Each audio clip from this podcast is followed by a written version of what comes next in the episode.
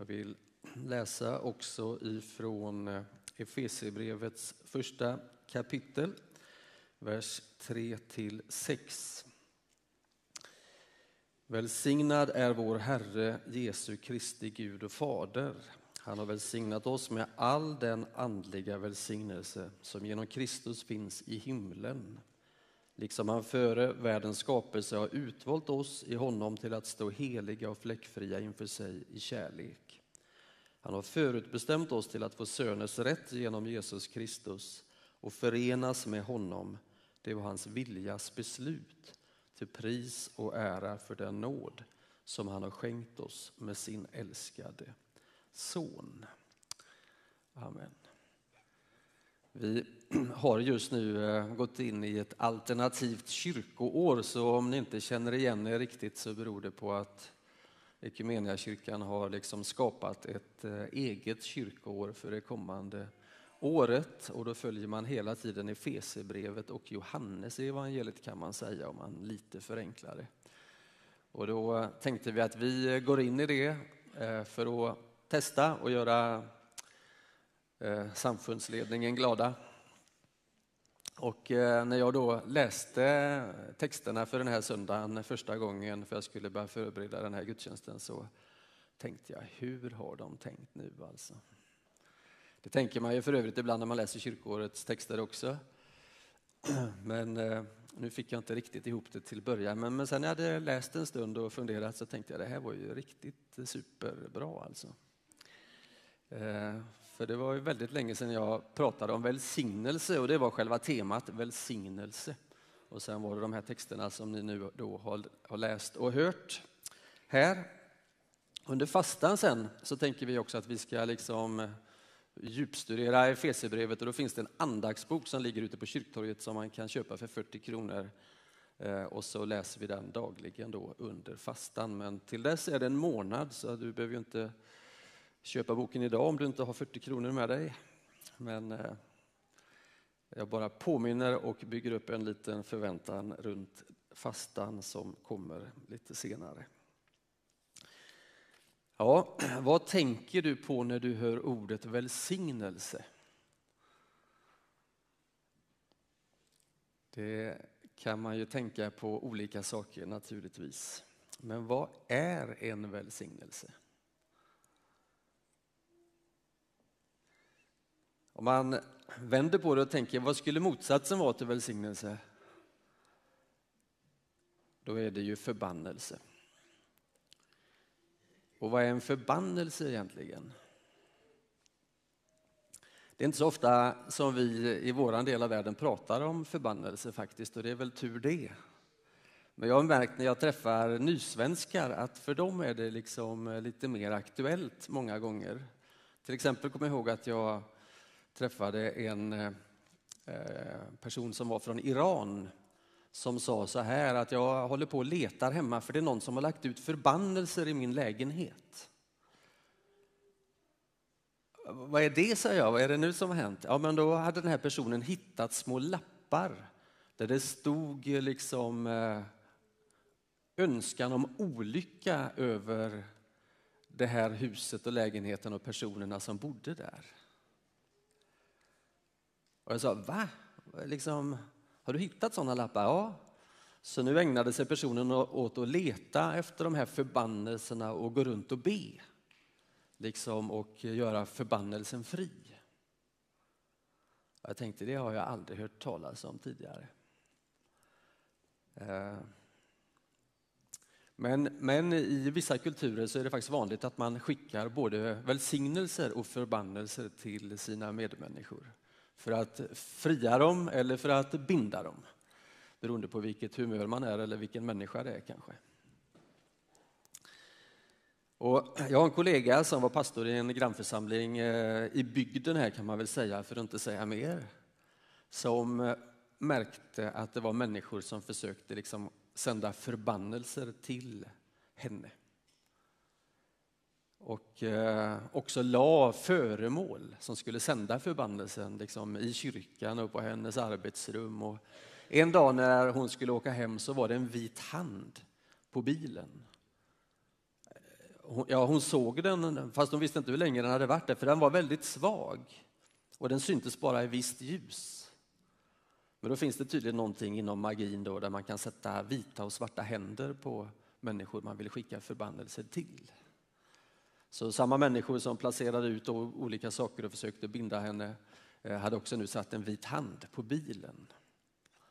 Så eh, det finns ju också i våra länder människor som håller på med sådana där saker, även om det kanske inte är så där supervanligt. Ja, välsignelse då, det är ju precis tvärt en förbannelse. Det är ju en önskan om välgång. Kanske som en liksom ramsa eller ett antal ord ihopsatta, liksom. Eller eh, eh, som en bön eller som föremål som en del människor tror på ger liksom välsignelse. Eh, det finns det ju gott om i vårt land, människor som har kristaller och grejer och stenar och tror att det ska liksom skänka välsignelse på något sätt.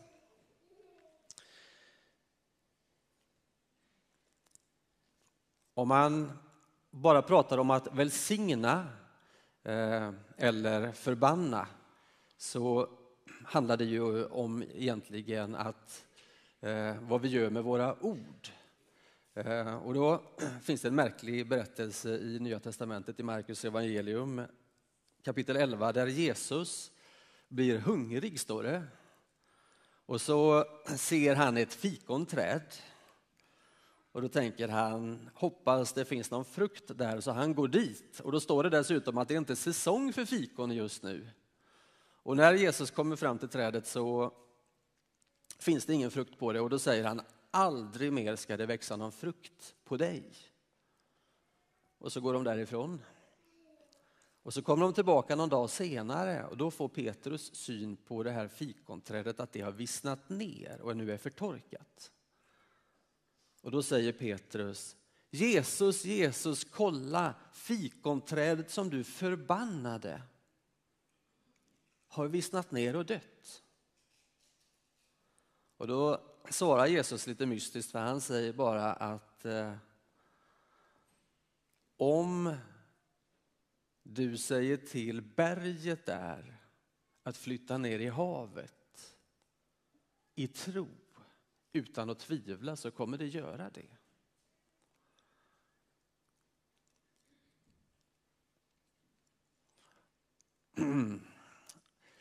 jag, jag har inte så mycket tro så jag kan flytta er. Annars skulle det ju vara roligt. Men det jag ville komma åt var egentligen bara själva liksom att Jesus sa det ska inte växa mer frukt på dig och så vissnade trädet. Och så säger Petrus, trädet som du förbannade. Och någonstans är det så här att, att välsigna det är att tala gott att bygga upp, att ge liv, att uppmuntra, att tala sanning, att skapa en miljö där människor känner jag trivs. Det är att välsigna. Och det är kristna kallade att göra, att vara människor som välsignar, att, som bygger upp, som skapar liv, som uppmuntrar, som gör att det liksom är gott att vara där. Oavsett om det är i kyrkan eller om det är hemma eller på jobbet. Att vi är människor som uppmuntrar, som skapar liv, Eh, som eh, inte förbannar, för det är ju motsatsen. Och så verkar det som att, att Jesus säger någonstans att ord förändrar, ord har makt, ord kan ge liv. Och det är ju väldigt spännande att det är så. Ni vet, för Gud är det så, var det ljus och det blir ljus. Var det ett myller av liv och det är ett myller av liv. Och när Jesus säger det ska aldrig mer växa frukt från dig så växer det aldrig mer frukt från dig. Men nu säger Jesus aldrig det till dig. För Jesus är en person som välsignar, som talar liv in i våra liv. En sak du kan vara säker på är att Jesus har aldrig sagt ett enda ont ord om dig. Och Det är därför vi älskar och beundrar Jesus så mycket. Därför Jesus välsignar, talar liv. Så det är liksom själva grunden. Välsignelse betyder egentligen tala gott och förbannelse att tala ont. Men sen då själva det här begreppet välsignelse, att, att göra en välsignelse, det, det, är ju inte bara att tala gott utan det är att liksom med bestämda ord ge en hälsning. Och När vi läser Bibeln så märker vi att Gud är en Gud som välsignar. Eh, det är liksom på något sätt sådan som Gud är. Och välsignelse heter på hebreiska barak. Och det är kul att en president har hetat det. Han heter ju välsignelse Obama. Jag vet inte vad Obama betyder, men jag vet i alla fall vad barak betyder. Och på latin heter ordet benedictus och det har ju många påvar hetat. Eh, och I katolska kyrkan och ortodoxa kyrkan är det väldigt vanligt med välsignelser och välsignat vatten och man stänker vatten till exempel. Eh, som vi också fått göra på påsk nu några gånger med ukrainarna. Det är ju vatten som man har bett för, som man kanske gjort vissa ritualer med och så är det välsignat vatten. I protestantiska kyrkan eh, så är, håller vi inte på med det särskilt mycket. Eh, men den här välsignelsen som Aron lärde sig, den brukar vi hålla på med väldigt mycket i protestantiska kyrkan. Och den har man inte så mycket i ortodoxa och katolska kyrkan faktiskt, för det var Martin Luther som lyfte upp den och hittade den liksom i Gamla Testamentet och såg Kristus i den. Och därför så har den blivit väldigt vanlig i den eh, protestantiska kyrkan.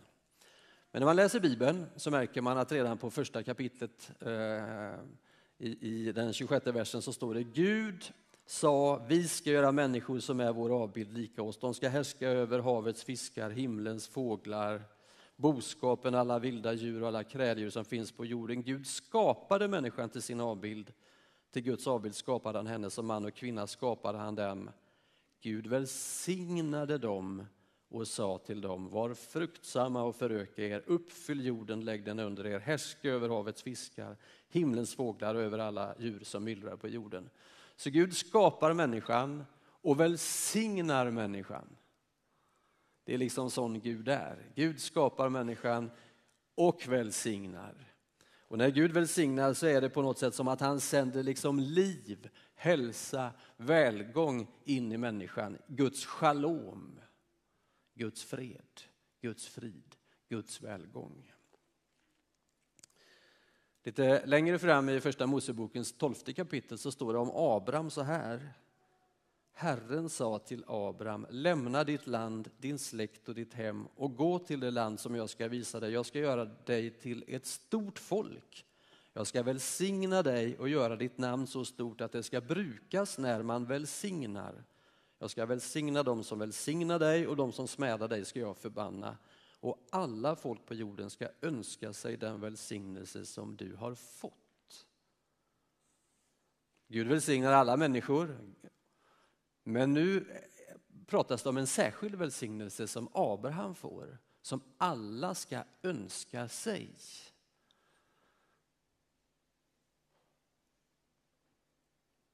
Och Abraham får två pojkar, Isak och Ismael. Och det står att Gud välsignar båda två att bli stora folk. Och Isak får Esau och Jakob och Jakob lurar till sig vad då? Abrahams välsignelse som Isak fick som sänds vidare med handpåläggning till en lurendrejare som heter Jakob. Och när han flyr undan sin bror som blir irriterad och arg för att han har lurat till sig storebrors välsignelse och det är mörkt och han får fly till ett annat land och det är mörkt och natten kommer och han liksom är orolig så drömmer han om änglar som går mellan honom och himlen. Och då säger Gud jag ska välsigna dig och göra dig till ett stort folk. Marken där du ligger på nu, den ska bli eran för alltid. Och eh, Är det inte märkligt att han välsignar en bedragare med Abrahams välsignelse? Men Gud gör det. Och den välsignelsen vandrar sedan vidare i ett folk som heter Israels folk. Och in då inkarneras i Jesus Kristus som jag ju är säker på är denna välsignelse som Abraham får ta emot. Som ska välsigna alla folk. Ja.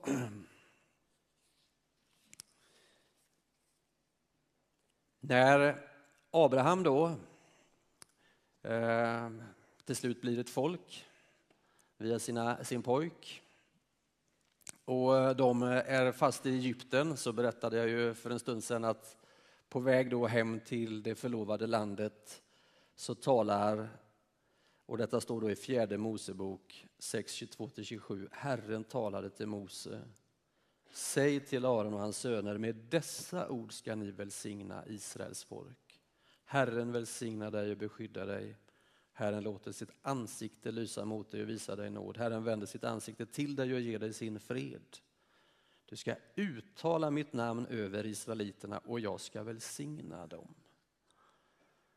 Jag kom på när jag förberedde det här att detta måste ju vara de ord från Bibeln som vi hör mest gånger i den här kyrkan. Och i många andra kyrkor också för den delen. Det är vanligare än lilla Bibeln och vanligare än eh, allt annat.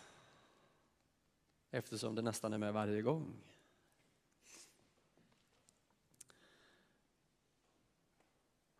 Och de här orden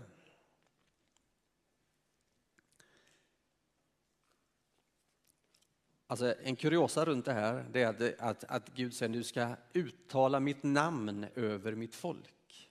Alltså Herren, som då var Jahve, som betyder jag är. Du ska ropa ut mitt namn över mitt folk med de här tilläggen då, Herren välsigna dig och beskydda dig. Så skall jag välsigna dem.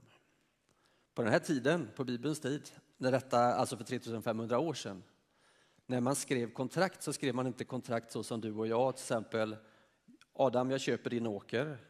Och så liksom skrev man under, gör vi. Men på den tiden gick man till åken. Om jag då köpte Adams åker så ställde jag mig där så ropade jag ut över åken Peter! Och Adam kanske också ropade då Peter! Så åkern riktigt skulle veta att nu är den Peters. För han har betalt den. Det, för oss låter det väldigt märkligt att man, att man gjorde så. Men det är lite det som man känner, kommer igen liksom i den här texten också, att när man ropar ut någons namn så äger den personen det som man ropar ut det över.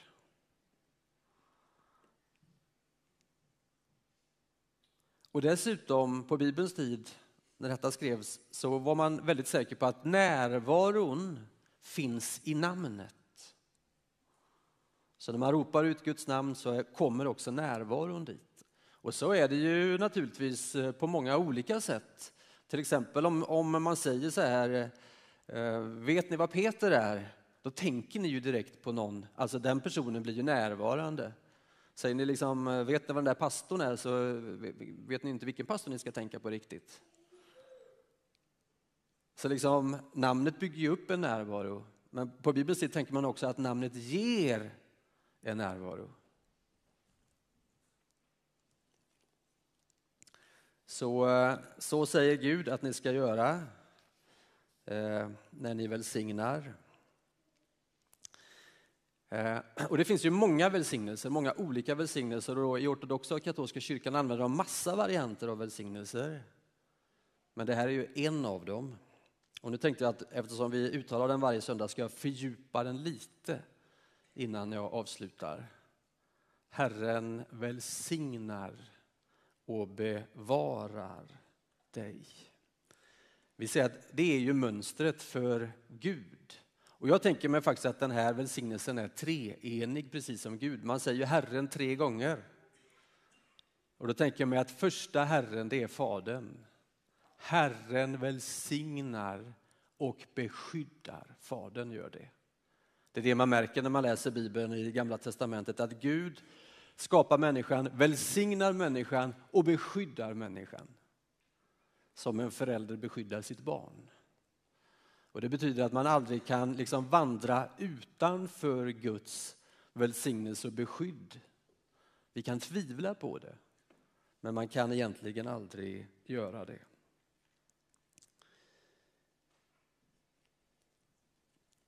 Till exempel Hagar som fick barn med Abraham som Sara blir avundsjuk på och sen stöter bort med Ismael så de får gå iväg. Och en ensam kvinna på den här tiden utan man, det är ett villebråd. Och hon går iväg med Ismael och hon hamnar i öknen. Hon är helt förvirrad, vet inte var hon ska ta vägen. Hon har inte längre någon som beskyddar henne. Och så eh, är det varmt och hon tänker pojken kommer att dö och hon önskar att han ska dö men han kvider och gråter. Och plötsligt är där en ängel som säger Hagar, vad gör du här? Har du sett att där borta finns en källa med vatten som du kan ge din son? Och sen berättar ängeln att Hagar bör ta sig hem igen till Sara och bli vän med henne. Herren beskyddar och bevarar dig. Och sen kommer då det här som jag tänker är Jesus då. Herren låter sitt ansikte lysa över dig och visa dig nåd. När vi läser Bibeln så är det ju väldigt tveksamt om man kan se Guds ansikte. Någonstans står det att Mose kunde se Guds ansikte, men när Mose säger så här till Gud, jag vill se ditt ansikte, då säger Gud, mitt ansikte kan ingen se och leva. Men du ska få se mig på ryggen. Ställ dig här i klippan. Och sen går Gud förbi och visar sin härlighet. Och jag tycker det låter så otroligt skönt. Han visar sin härlighet. Men ansiktet får Mose inte se. Men så läste jag ju, eller om det var Adam som läste texten här, att ljuset som ger alla människor liv skulle komma in i världen. Världen hade blivit till genom honom, men världen kände honom inte. Men åt dem som tog emot honom gav han rätten att bli Guds barn. Ansiktet som lyser, det är Jesus. Så nu har vi sett Gud ansikte mot ansikte. Herren vänder sitt ansikte till dig och ger dig frid. Det, det var det sista. Herren låter sitt ansikte lysa över dig och vara dig nådig. Herren Jesus är den som ger oss nåd. Det är han som dör för våran skull. Och det fantastiska med ansiktet är att vi blir till genom att se in i ansikten. Om vi ska bli bra människor så måste vi få bra ansikten att se in i. Och då är det så finurligt konstruerat, kvinnans kropp, att när liksom, liksom att brösten sitter där de sitter. Så att när barnet ammar så ser barnet rakt in i mammas ögon. Det är inte så för kossor. Det är inte så för hundar och katter. Men människor är det så för att när vi ammar, när vi äter vårt första halvår så ser vi rakt in i mammas ansikte och ögon. Och om det ska bli en bra människa är det så otroligt viktigt att det är ett varmt, leende, älskande ansikte. Det är det som skapar oss. Herren låter sitt ansikte lysa över dig och ge dig nåd. Du och jag vi kan skämmas för så otroligt mycket för vi gör bort oss nu och då. Och då är det lätt att springa och gömma sig. Men Herren ger nåd. Herren vill se in i ditt ansikte och vill att du ser upp in i hans ögon. Därför borde vi säga när vi läser välsignelsen, se upp till Herren och ta emot Herrens välsignelse. Herren vänder sitt ansikte till dig och ger dig frid. Det är det sista. Och då tänker jag mig, det är anden. För anden är det som sätter dig och mig i förbindelse med Kristus och med Gud. Så att det där ansiktet känns tillvänt. Jag vet en som beskrev det ungefär så här. Att jag hade växt upp i en kristen familj, jag hade alltid kallat mig kristen egentligen. Jag visste allt vad det var, jag argumenterade för det ibland. Men så mötte jag anden och då var det som att Gud liksom lyfte upp mig och tog mig i sin famn. Och så fattade Fattade jag vad det var på riktigt och liksom smakade Guds godhet och nåd. Och det, är, det är liksom anden som kan liksom göra det där att lyfta upp oss så vi känner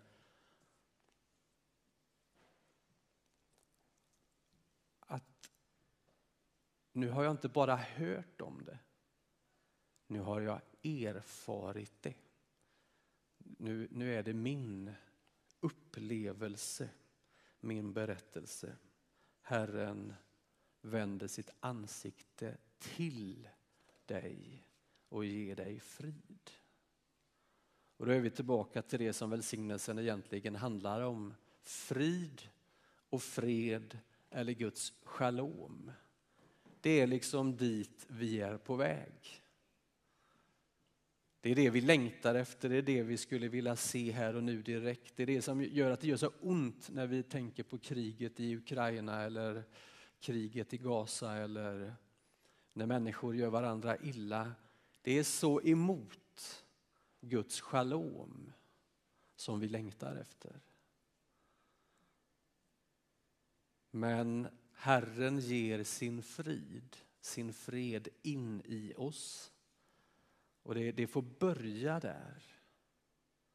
Och så får vi vara med och ta den här friden och freden ut i våran värld. Herren vänder sitt ansikte till oss och ger oss frid och fred. Som avslutning bara. Jag läste en gång, eller hörde en gång en präst berätta att han brukade varje kväll eh, när han bad bön med sina barn be välsignelsen. Och ibland när han kom hem sent och barnen redan sov, då brukade han gå in och så la han händerna på dem och så bad han Herren välsigne dig och bevara dig. Och han gjorde det hela livet och till slut blir ju barnen så stora så att det blir jobbigt med mamma och pappa som ska be. Och då eh, blev det en period när han inte gjorde det. Eh, därför att dottern inte ville. Eh, men han fortsatte liksom i smyg. Och så kom uppbrottet när dottern skulle resa eh, på den där första resan utomlands och var borta länge på studier. Och så stod de på flygplatsen och så visste han liksom inte vad hon riktigt har gjort med det där som han har försökt med hela sitt liv. Liksom att förmedla. Men, men eh, då sa hon mitt bland folket på flygplatsen, pappa välsignelsen kan du ge mig, den till mig nu. Så på flygplatsen så ställde sig pappa och välsignade sin dotter med just den här apostoliska välsignelsen. Och sen tackade hon och så åkte hon iväg. Och det är på något sätt, det, det är ju det som välsignelsen handlar om. Att få tag i Guds liv